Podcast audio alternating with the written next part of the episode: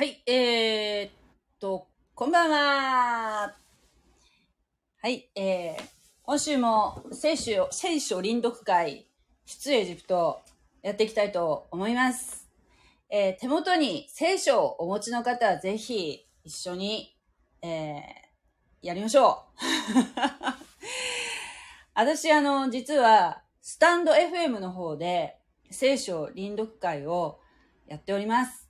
はい、ずっと続けております。今回で、えー32回目かな ?32 回目になるんですけれども、えー最初は、えー創世記から始めました。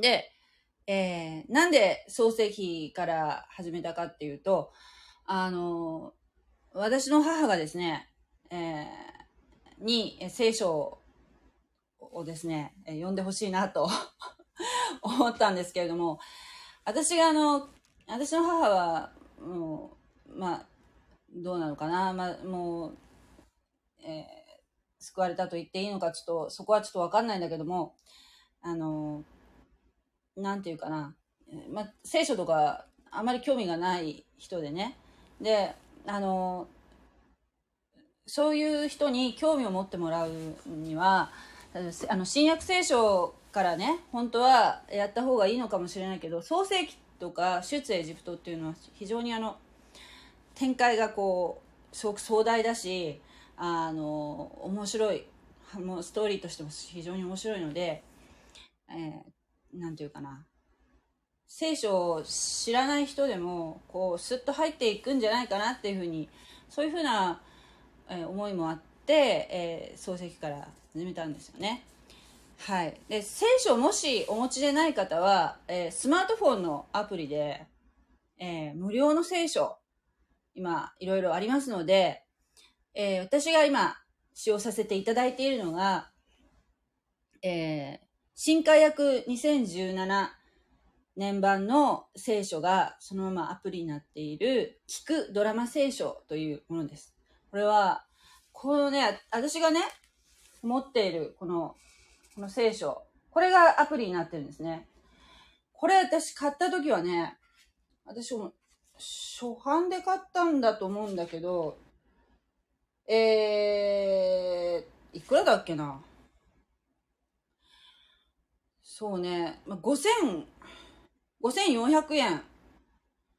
5400円プラス税ぐらいするの。結構な値段するんですよ。新約聖書と旧約聖書も両方入ってますけどね、もちろん。なので、なかなか、こう、とっつきにくいと思うんですけども、まあ、このね、紙の聖書っていうのは、まあ、それはそれでも、やっぱり、いろいろ書き込みもできるし、非常におすすめなんですけれども、これ以外にもね、口語訳聖書とか、新共同訳聖書とか、それも私は持ってるんですけども、あの初めて読まれる方は、ぜひね、アプリから、アプリをね、入れられるとね、あのーいいと思いますね。それだとね、無料なので、しかもあの、聞くドラマ聖書っていうのは、あれなんですよ、あのーなんと、あのー結構日本の有名な俳優さんたちが、えードラマのようにこう聖書をね、読まれてるんですね。だから、寝ながらこう、イヤホンして、こう聞くっていうこともできるしね。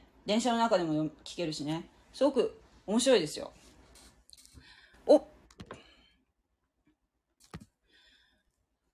もぐちゃん、はい、こんばんは。こんばんは。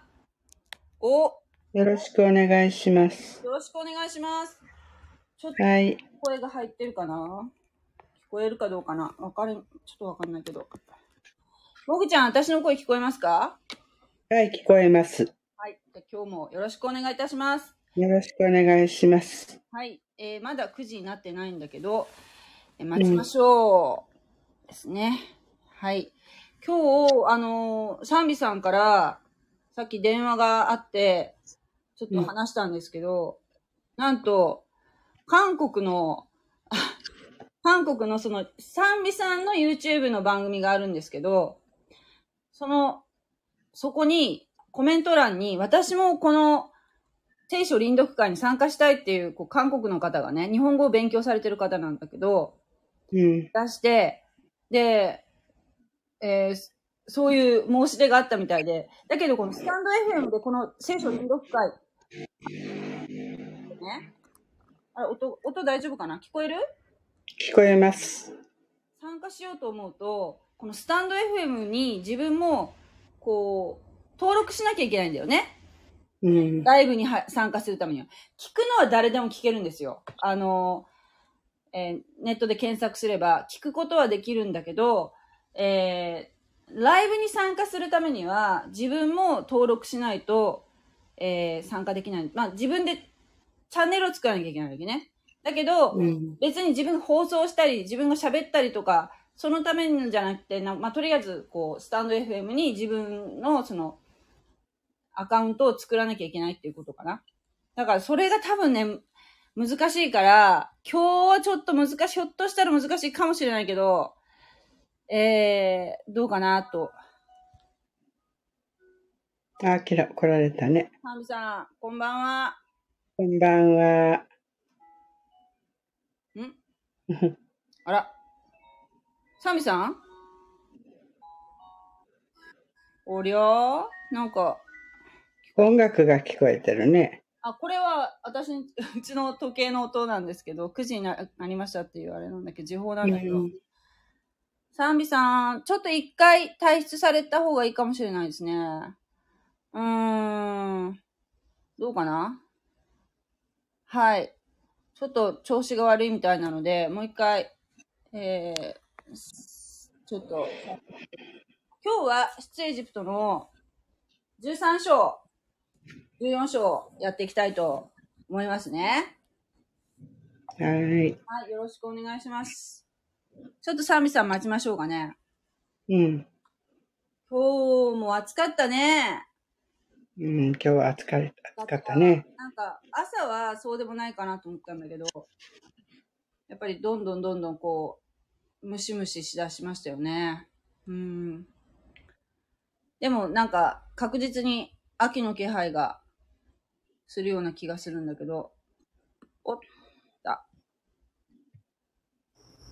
こんばんは。もし、あ、こんば聞こえんは。ますか？はい、聞こえます。あはい、はい。はい、あ、なんか、よろしくお願いします。はい、よろしくお願いします。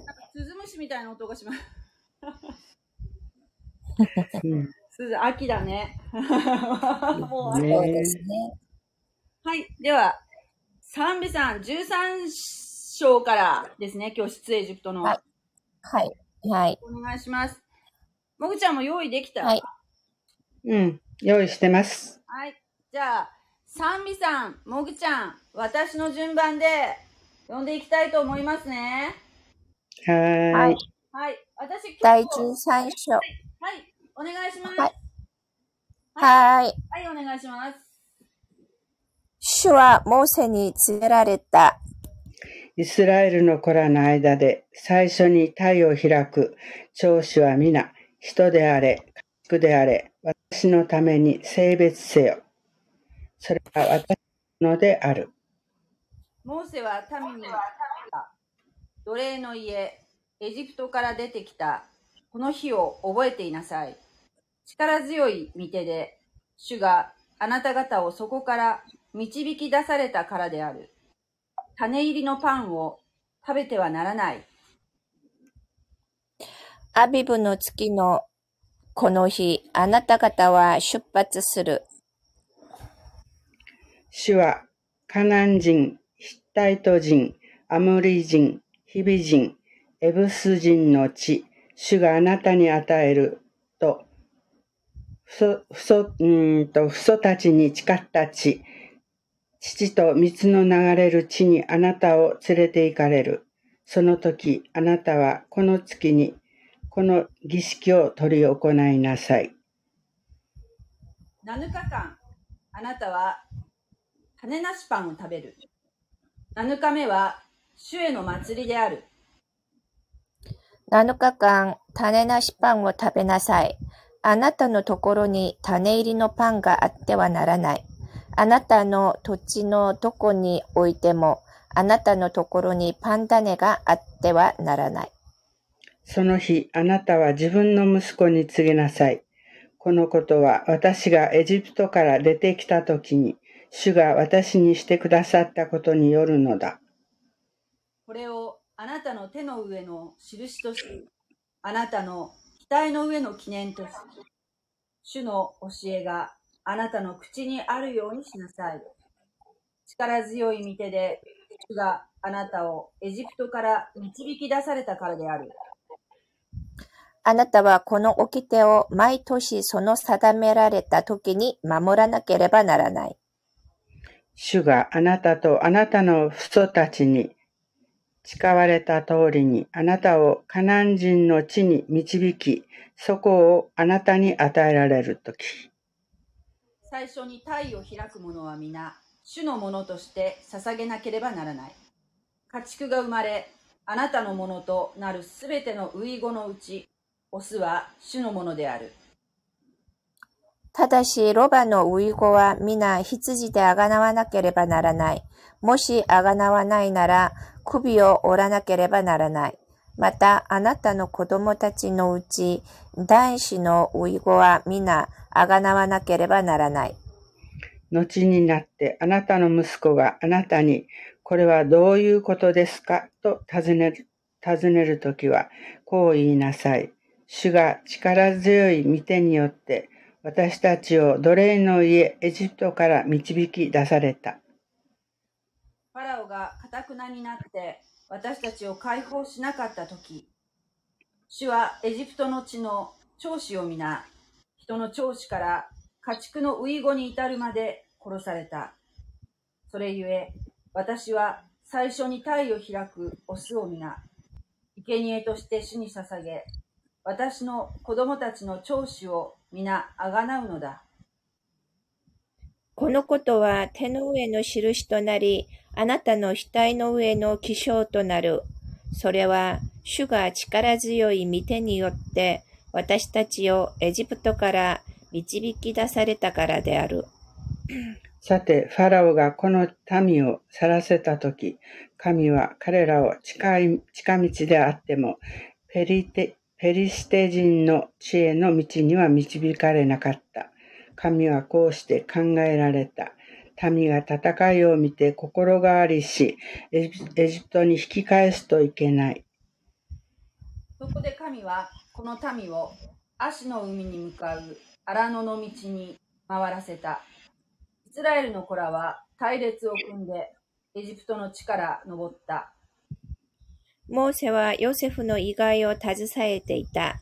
それはヨセフが神は必ずあなた方を顧みてくださる。その時、あなた方は私の意外をここから携え、登らなければならない。と言って、イスラエルの子らに固く誓わせていたからである。彼らはスコテを旅立ち、荒野の端にあるエタムで宿営した。主は昼は途上の彼らを導くため、雲の柱の中に、また夜は彼らを照らすため、火の柱の中にいて、彼らの前を進まれた。彼らが昼も夜も進んでいくためであった。昼はこの雲の柱が、夜はこの火の柱が、民の前から離れることはなかった。14章主はモーセに告げられた。イスラエルの子らに言え、引き返してミグドルと海の間にあるピ・ハヒロテに面したパール・セフォンの手前で宿営さ宿営せよ。あなた方はそれに向かって海辺に宿営しなければならない。ファラオはイスラエルの子らについて、彼らはあの地で迷っている荒野は彼らを閉じ込めてしまったという。私はファラオの心をかたくなにするので、ファラオは彼らの後を追う。しかし、私はファラオとその全軍勢によって栄光を表す。こうしてエジプトは私が主であることを知る。イスラエルの子らはその通りにした。民が去ったことがエジプトの王に告げられると、ファラオとその家臣たちは民に対する考えを変えて言った。我々は一体何ということをしたのか。イスラエルを我々のための労役から解放してしまったとは。そこでファラオは戦車を整え、自分でその軍勢を率い、襟抜きの戦車600、そしてエジプトの全戦車と戦車をそれぞれに補佐官をつけて率いていった。主がエジプトの王ファラオの心をかたくなにされたので、ファラオはイスラエルの子らを追跡した。一方、イスラエルの子らは臆することなく出て行った。エジプト人は彼らを追った。ファラオの戦車の馬も、騎兵も、軍勢も、ことごとくバール・セフォンの前にあるピーハヒロテで海辺に宿営している彼らに追いつき追いついた。ファラオは間近に迫っていた。イスラエルの子らは目を上げてすると、なんとエジプト人が彼らの後ろに迫っているではないか。イスラエルの子らは大いに恐れて、主に向かって叫んだ。そしてモーセに言った。エジプトに墓がないからといって、荒野で死なせるために、あなたは我々を連れてきたのか？我々をエジプトから連れ出したりして、一体何ということをしてくれたのだ？エジプトでああなたに我々のことには構わないでエジプトに仕えさせてくれと言ったではないか。実際、この荒野で死ぬよりはエジプトに仕える方が良かったのだ。モーセは民に言った。恐れてはならない。しっかり立って、今日あなた方のために行われる主の救いを見なさい。あなた方は今日見ているエジプト人をもはや永久に見ることはない。主があなた方のために戦われるのだ。あなた方はただ黙っていなさい。主はモーセに言われた。なぜあなたは私に向かって叫ぶのか。イスラエルの子らに前進するように言え。あなたはあなたの杖を上げ、あなたの手を海の上に伸ば伸ばし、海を分けなさい。そうすれば、イスラエルの子らは海の真ん中の乾いた地面を行くことができる。見よ、この私がエジプト人の心をかたくなにする。彼らは後から入ってくる。私はファラオとその全軍勢、戦車と騎兵によって私の栄光を表す。ファラオとその戦車とその騎兵によって私が栄光を表すとき、エジプトは私が主であることを知る。イスラエルの軍営の前を進んでいた神の使いは移動して彼らの後ろを進んだ。それ、それで雲の柱は彼らの前から移動して彼らの後ろに立ち、エジプトの陣営とイスラエルの陣営の間に入った。それは真っ暗な雲であった。それは夜を迷い込ませ、一晩中一方の陣営がもう一方に近づくことはなかった。モーセが手を海に向けて伸ばすと、主は一晩中強い東風で海を押し戻し、海を乾いた地とされた。水は分かれた。イスラエルの子らは海の真ん中の乾いた地面を進んでいった。水は彼らのために右も左も壁になった。エジプト人は追跡し、ファラオの馬も戦車も騎兵も皆、イスラエルの子らの後を海の中に入っていった。朝の見張りの頃、主は火と雲の柱の中からエジプトの陣営を見下ろし、エジプトの陣営を混乱に陥れ、戦車の車輪を外してその動きを阻んだ。それでエジプト人は言った。イスラエルの前から逃げよう。主が彼らのためにエジプトと戦っているのだ。主はモーセに言われた。あなたの手を海に向けて伸ばし、エジプト人とその戦車、その騎兵の上に水が戻るようにせよ。モーセが手を海に向けて伸ばすと、夜明けに海が元の状態に戻った。エジプト人は迫り来る水から逃れようとしたが、主はエジプト人を海のただ中に投げ込まれた。水は元に戻り、後を追って海に入ったファラオの全軍軍勢の戦車と騎兵を覆った。残った者は一人もいなかった。イスラエルの子らは海の真ん中の乾いた地面を歩いていった。水は彼らのために右も左も壁になっていた。こうして主はその日イスラエルをエジプト人の手から救われた。イスラエルはエジプト人が海辺で死んでいるのを見た。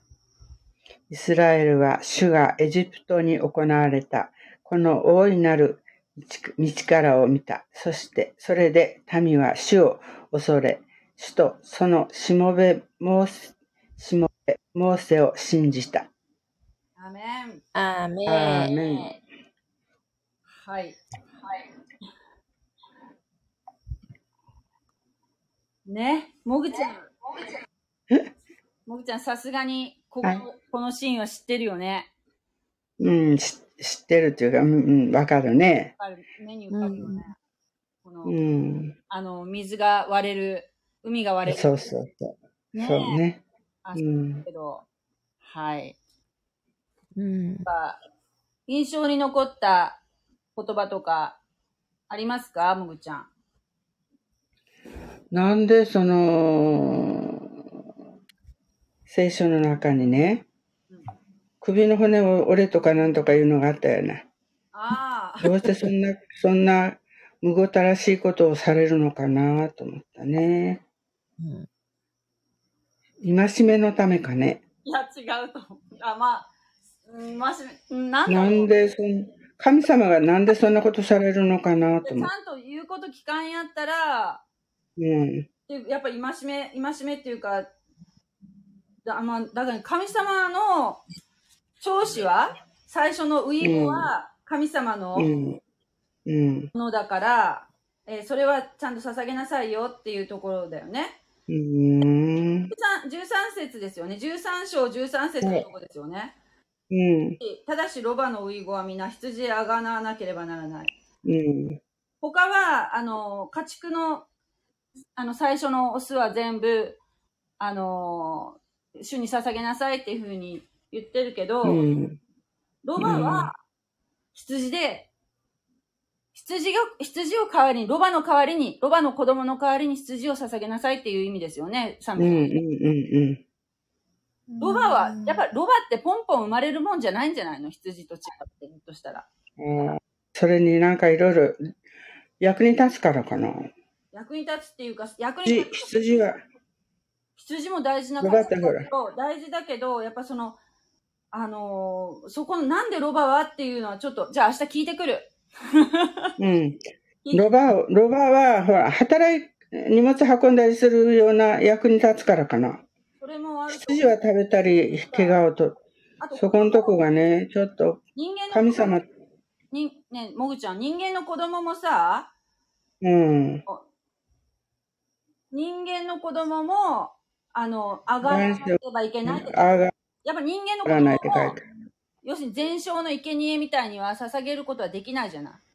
人間の子だって。うん、ね、あの、そういうことをする宗教はあるけど、この時代もそういうふうに、自分の子供をね、なんかその、神様に捧げるみたいなことを、信仰を持ってるような人たちの、この人たちの周りにいっぱいいるんだけど、それは神様は望ん、あの、喜ばれない、怒るよね。人間の、人間。だから人間もやっぱり羊、羊とか、そういう動物で贖う。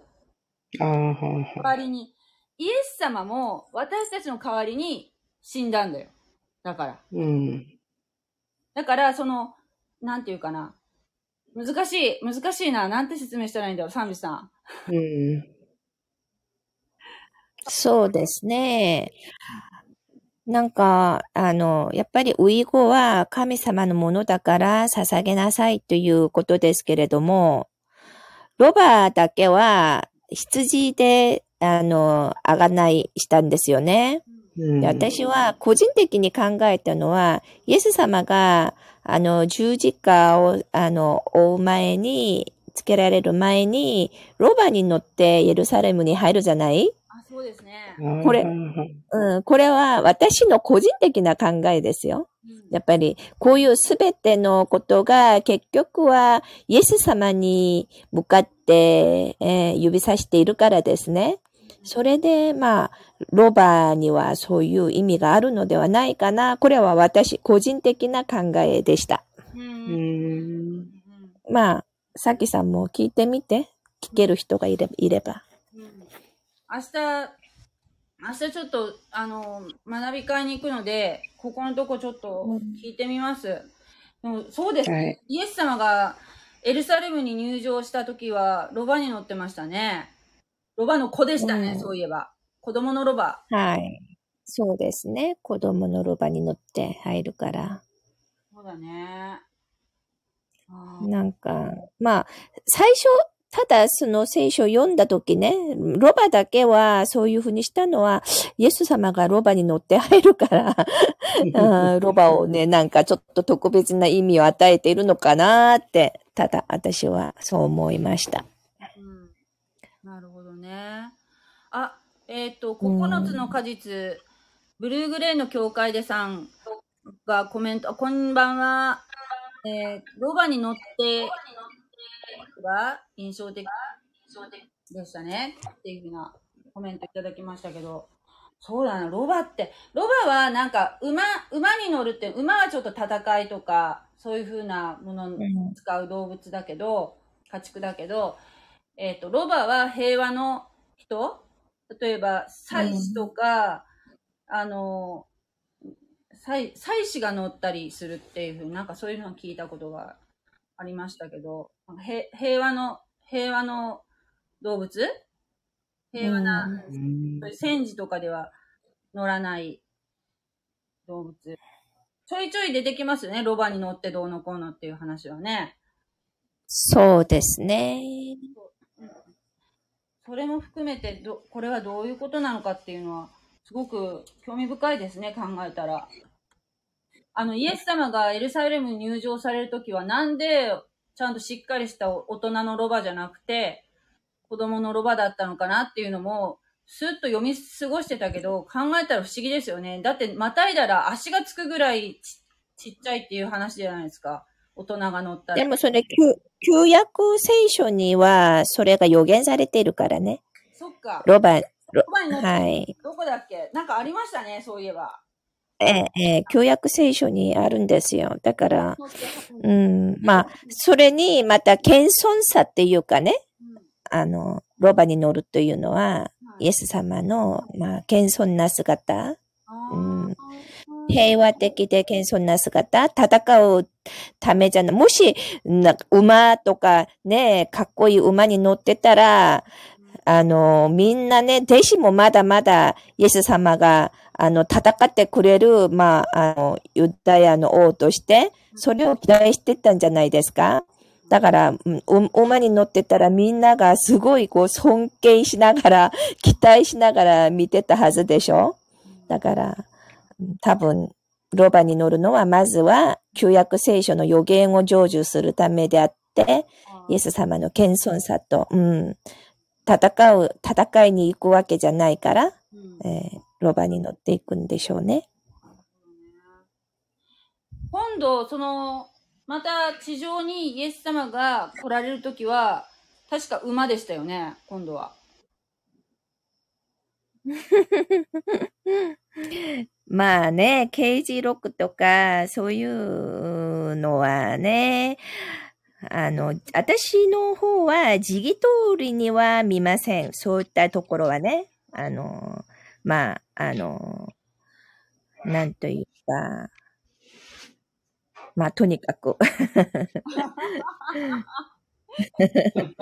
まあ、とりあえずじゃあ、その、うんあの、刑事録はね、あの、目視文学ですから、あの、いろいろね、こう、韓国語、あの、韓国語ではそれを絵文字と言いますけれどもね、なんかそれを時義通りに解釈するよりは、あの、まあそうじゃない方を取っている場合が多いですね。おーうんうんうん。これはなんかやっぱいろいろなんかだから本当の、本当の馬に乗るとか、そういうのじゃなくてね、あの、勝利を意味する、あの、ね、万能の王として来る、そういうのを意味しているから、なんか、く特に雲に乗ってくるとかね、そうそんなに雲に乗ってくるわけじゃないでしょ？いや、わかんないですよ。なうん。だから、雲に乗るというのは、文学的な表現なんですよ。文学的な表現。うん。だから、目視録は解釈するのにいろいろ、まあ、あの、いろんな、あの、神学者によって、はいえーあはい、まあ、うん、学術的ないろんな説がありますからね、解釈はね。はい。まあ、そうです。それは、まあ、ここまでにしておきましょここまでにしときましょう。う。はい。な、な、ロバに乗ってくるとか、雲に乗ってくるとかいう。それは、本当あ、馬、馬。もぐちゃん、うんいいいいところを、いいところをちょっと教えてくれそうですね。うん。うんそうですね。なんでだろうな、だから、あの、聖書読んだらなぜこんなにね、神様は動物とか捧げなさいとか言ってるのか、うん首を折らなきゃならないとか、ちょっと残酷な神様のように思われるからね、その、うんもぐちゃんのように考える人多いと思いますよ。うんもぐちゃん、いいとこに気づいたね。明日聞いてくる。うんうん聞いてきて。ちょっと気になったとよね。そういうとああ、こなるほどね。いや、うんほんと読みすご、私もな、あーおるんやなと思って、スーッと飲み過ごしてた、私。そうなんや、と そっか。あと、なんだっけ、あなたたちは黙っ、黙ってなさいっていうふうに、あ、そうそう、えっと、13、14章のね、14章の、さっきは13章の13節だったけど、私が気になったのは14章の14節ね。う。うんん。主があなた方のために戦われるのだ。あなた方はただ黙っていなさいっていうの、これがね、気になった。本当そうだなと思って。でもなんかやっちゃうんだよね。つい。うん。やっぱりそうですよね。うん、黙って精霊様があの働くのを待っているっていうのは忍耐力もいるし信仰まあ信仰心というのもねすごく必要とするし。私も14章14節好きですあーちょっとペンでいつもシュッとか、線引いときます、ここ。はい いいですね、これ。これ、私、私、私にもなんかこう、あの、私はすぐね、あの、なんていうの、何も後先考えないで、こう、パッとやるところがあるので、これはもう本当うにん 心の板に変えとかなきゃいけません。アミさんはな、なんで好きなの？ここが。やっぱりあの韓国ではそれあのゴスペルソングもあるからね、へえ、うんそうなんや。うんただ黙っていなさい。はい、黙ってなさい。で、神様やるのを見なさいって、みたいな、こうゴスポルソンがすごく好きなんで、あのまあ、それで。ああ。へえ、そっか。なるほどね。うんああ。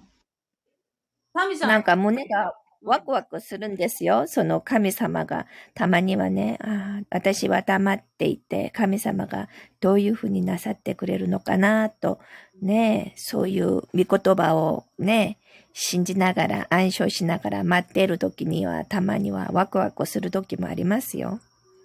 うんそういう経験は昔はいっぱいしました。最近はしない。えー最近もありましたよ。なんか、あ、前、前、なんか、さきさんに言わなかったっけ？何よ何？聞いてない。多分。先週とか言って言ってないのかな？あの、いや、知り合いの葬式に行ったら、聞いてない、聞いてない。あ、聞いてない？あの、知り合い、葬式に？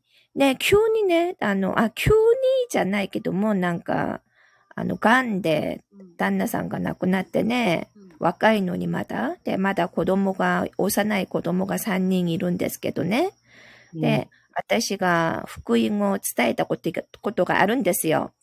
でも、その時はあんまりこう、全然信じようともしなかったし、ちょっとね、抵抗があったみたいだったんですけれども、で、だいぶ連絡してなかったんですけどね、なんかその葬式があるとか言われて、なんかそこに行ったら、クリスチャンになっててね、その旦那さんがね、えー、それで、それで、クリスチャンの、あの、やっぱりそのスタイルで、韓国は儒教のしきたりでやりますけれどもね、で、それやめて、クリスチャンのしきたりでやってくださいと、えー、遺言残したみたいで、すごくびっくりしました。で、で、その、あの、奥さんも、なんかまだまだわからないけど、その、あの、旦那さんが闘病してる間に、神様をね、受け入れたから、イエス様を受け入れたから、まあ自分も、うん、教会には行くつもりだと言ってましたよ。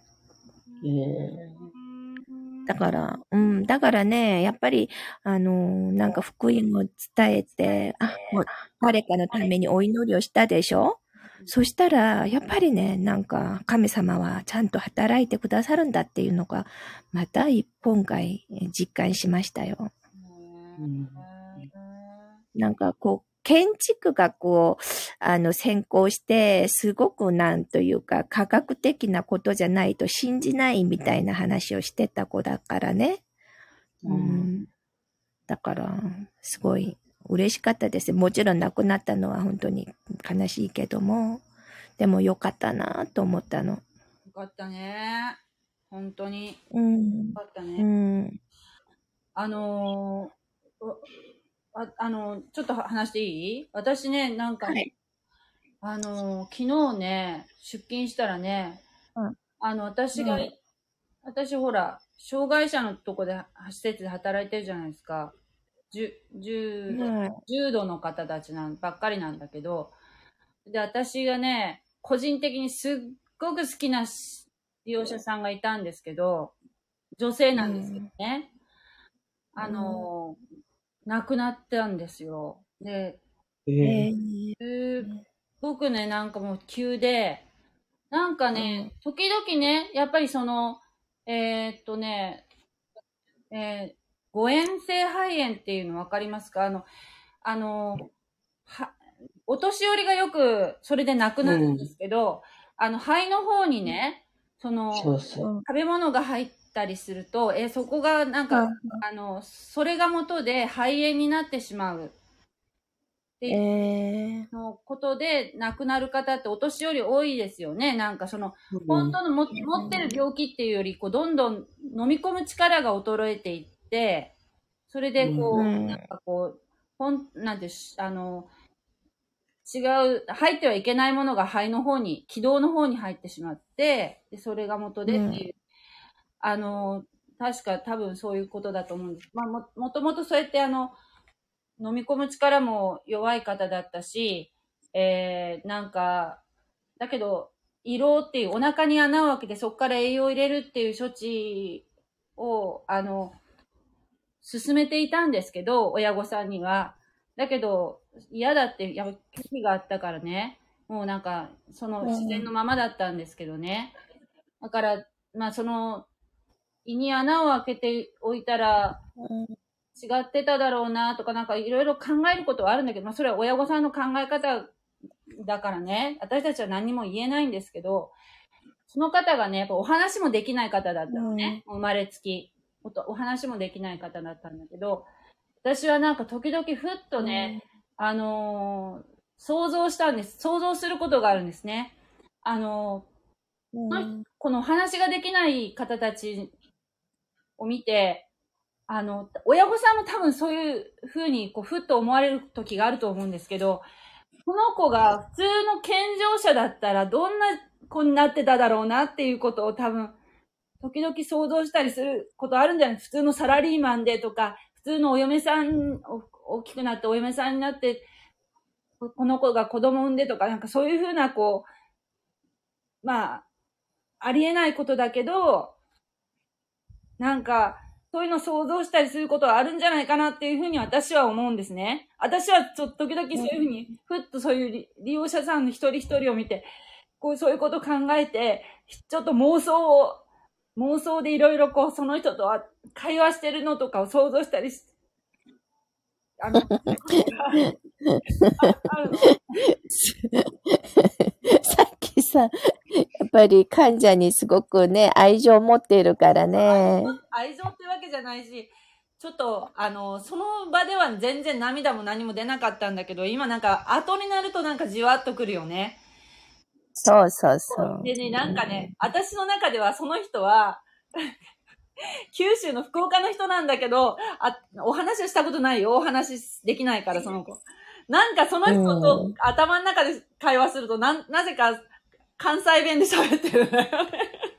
そう大阪大阪弁でなんかね、話すんじゃないかなとかね、いろいろ想像して、あそれで、なんか、おあの、食事を、あの、て、あの、食会って言って、あの、お食事を食べていた、スプーンで、あた、あの、食べていただいたりね、私、担当になってうんとか、お風呂に入って、髪の毛を洗ったりとか、いうのが今、ちょっとふ思い出すんだけど、あ、うんあの、だってほら、その方にいくら福音を伝えても、理解多分できないと思うんですよね。うん。だけど、時々、あの、お祈りしてて、こっそり。うん。いや、多分、神様はそういう、こう、お話ができないような方は、天国に、あの、導いてくださると思うんですけど、なんかあの、天国に、で、また会えますようにっていうふうにね、あの、うん思いました。ちゃんと導いてくださったと思いますよ、私も。うん私はそう思いますね。だって、わかんないんだもんね。ね。って。うん。だから、わかる、ああの、言葉が理解できる方は、あの、ぜひ、やっぱり、イエス様のことを信じてほしいなって思います。はい。まあ、どこか聖書でイエス様が知らないって言えば罪がないけども、知っていると言っているから罪があるという話、あの、聖句があるんですけどね、聖書の中に。はいやっぱり知らない人にはそんなに大きく罪を問わないのではないかなと思います。はい。だから、全くそういう障害者とかね、認知症とかいろんな人は、やっぱり聞くこともできないし、全然ないはずでしょ？はいだから、うん。まあ、そういう人たちは、それなりに神様の、うんうん、まあ、計画があるんじゃないかなと思いますよ。わかんないけどね。神様がなさることはわからうない。ん。でも、まあ、わかんないけどね。まあ、そういうふうに考えて、ちょっと慰めたりするもんね。それを期待してる。うん。ね。こう、うん期待してる感じ。で、多分、あの、会うときは、あのあ、会いたいなっていうふうに思いますね。その時は多分もう障害とかなくなってるから、あそうですね。なくなってるから、もう、あの私気づくかどうかわからないけど、すごくおいや、気づくよ。それは霊だから、もう。ね、あの、すごく、あの、おし、すあの、着る服とか靴とかが、いつもすごいおしゃれなの着せてる人だったの。えそう、なんかね、わあ、またすごいいいやつ着てるね、とかっていつも話して。ファッションリーダーだ。何歳だったですか？えっとね、年齢はね、もうね、さえうん30、30代だと思うんで、35ぐらいかな。ああ、まだまだ若いですね。いや、3つぐらいで多分死ぬだろうって言われてたんだって。だからそんなに生きるとはお母さんも思ってなかったっておっしゃってましたけど。ええはい。ええあの、よでもほら今やっぱ医学医学が発達してるからね、長生きできるようになったんだよね。昔はそんなもん二十歳まで生きれない子がほとんどだったと思うんですけど、だから今、うん障害者増えてますよ。数は。そうです長生きできるようにねな。ったから。だからそれはそれで、いろいろまた別の問題が出てくるんですよね。親御さんの方が先に死んじゃうから。そうですね。うん。長生きできたっていうのは手放しで喜べないんですよ。やっぱりいろいろ、そうです。ううん。このこととかね、あるからね。まあでも、まあそういうふうな、長く生きれるようになったっていうのは喜ばしいことではあるんですけれども、でもなんか、あの、時々やっぱり思いますね。あこの人は、と話せたらどんな話するんだろうとか、あの、話せるようになったら、あの、お母さん、お家の人にいろいろ悪口言うんだろうなとか。はい、そういうことを、なんか冗談で言いながら、あの、はい。仕事してますけどね。はい。あの、はいそうってね、なんかちょっと、ふっと思い出したので。うん。でも、期待しますね。ちょっとね。はい。はい。えー、っと、9つの果実さん、アーメン。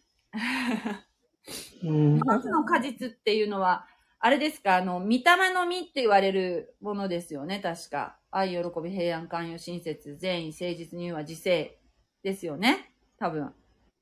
なんかそういうのをおっしゃってたような気がするけど。ねえ。本当に。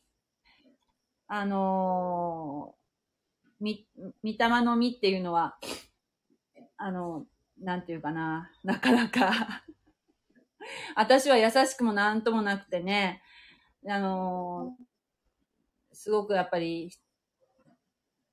イラッとすぐするしね。暴言もあるしね。でも、ひょっとしたら少しずつ少しずつ、あのー変えられてるのかもしれないなっていうふうに、それも期待してます。ねえだ、あなたは黙っときなさいって。私がやるって。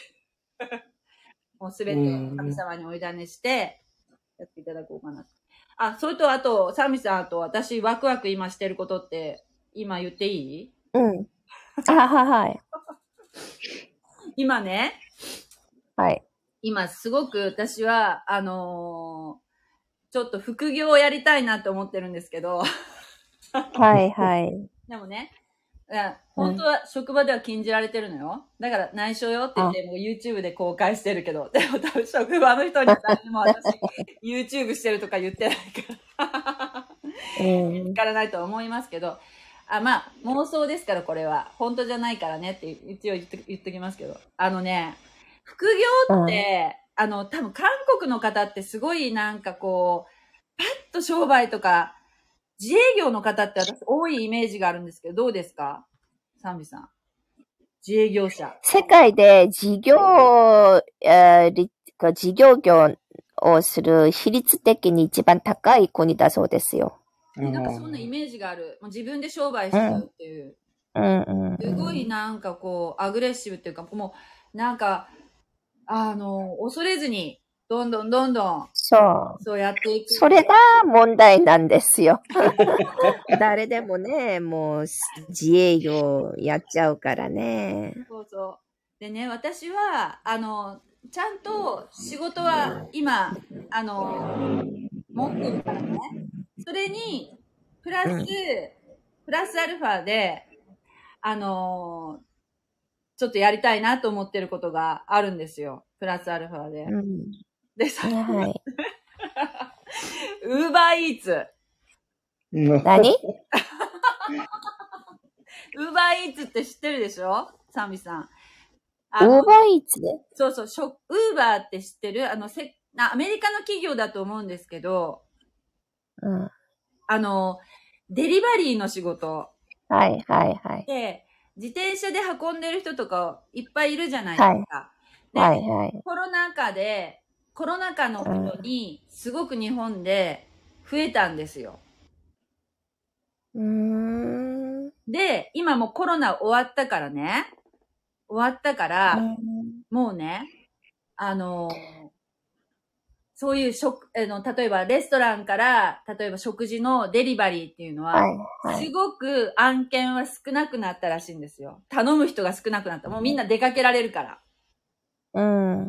ね？出かけられるから。だかはら、い仕事、あの、私が、私はあの、こう、街をこう見てて、以前よりぐっと、あの、ウーバーイーツの、あの、四角いね、なんていう、保冷、うん保冷カバンを持って、あの、うん。街を走ってる人は、すごく少なくなったなっていうふうに思うんですね。以前より。うん。うん。これからは、なんかね、それ、食、あの、フードデリバリーはもう少なくなってきたから、今度、あの、例えば、えー、スーパーとか、そういう風なので、こう、大量に物を運んだりする、ショあのショッピングで、その、はい車がも、車を持ってない人とかが、で、それをうん。お届けするっていうの方にもなんかこう手を広げているらしいんですね、少しずつ。はいはいはい。だで、あの、駅にも、なんか福岡市もなんかそういうふうな、あの、えー、ウーバーイーツを使った、その、えースーパーのデリバリー？スーパーで買ったもの。いえー、日本はスーパーでデリバリーしてくれないんですか？や、最近、だからふ、あのーコロナ禍に、で、ちょっとずつ増えてきてるんですよ。で、あんまりね、あの、儲から、あんまりね、それをね、やりたがるとこは少ないらしいの。どうしてかっていうと、日本はスーパーの数がすごく多いし、あとコンビニエンスストアも多いじゃないですか。はい。だから、それでほら、国土も狭いから、結構なんか、あのー買いに行ける人が多い？そんなわざわざ頼まなくても。結構近くで何か事足りるから。だけど、今度ほら、やっぱりお年寄りがどんどん増えてきてるでしょ？うん。それで、なんかその、お年寄りが増えてきて、その人たちが例えば車、車とかを手放した後に、その、運んだりするっていう、なんかそういうニーズとかが、やっぱり、潜在的にあるらしいんですよ。ただ、問題は、お年寄りは、こういうアプリを使えないのよ。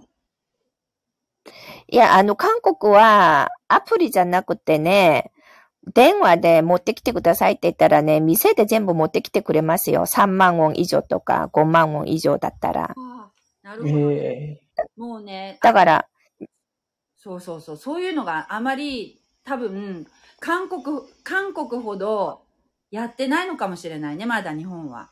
なかなかね、もう、だから無、無料で全部運んでくれるから、重たいもん、私たちもね、なんか、こう、マートになんか買い物行くでしょ？はいはい。でも買っておいたら、そこにポンと置いてくると、もう家に持ってくるんですよ。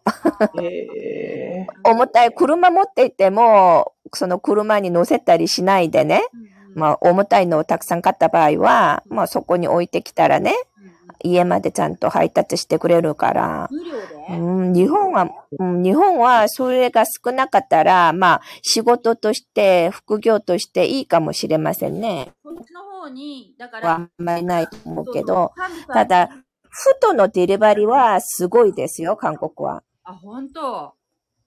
食べ物。うん、フトのデリバリーは、あの、それデリバリーやっている人のね、あの、い、あの、1ヶ月で収入が日本円で50万円から80万円だそうですす。ごいね。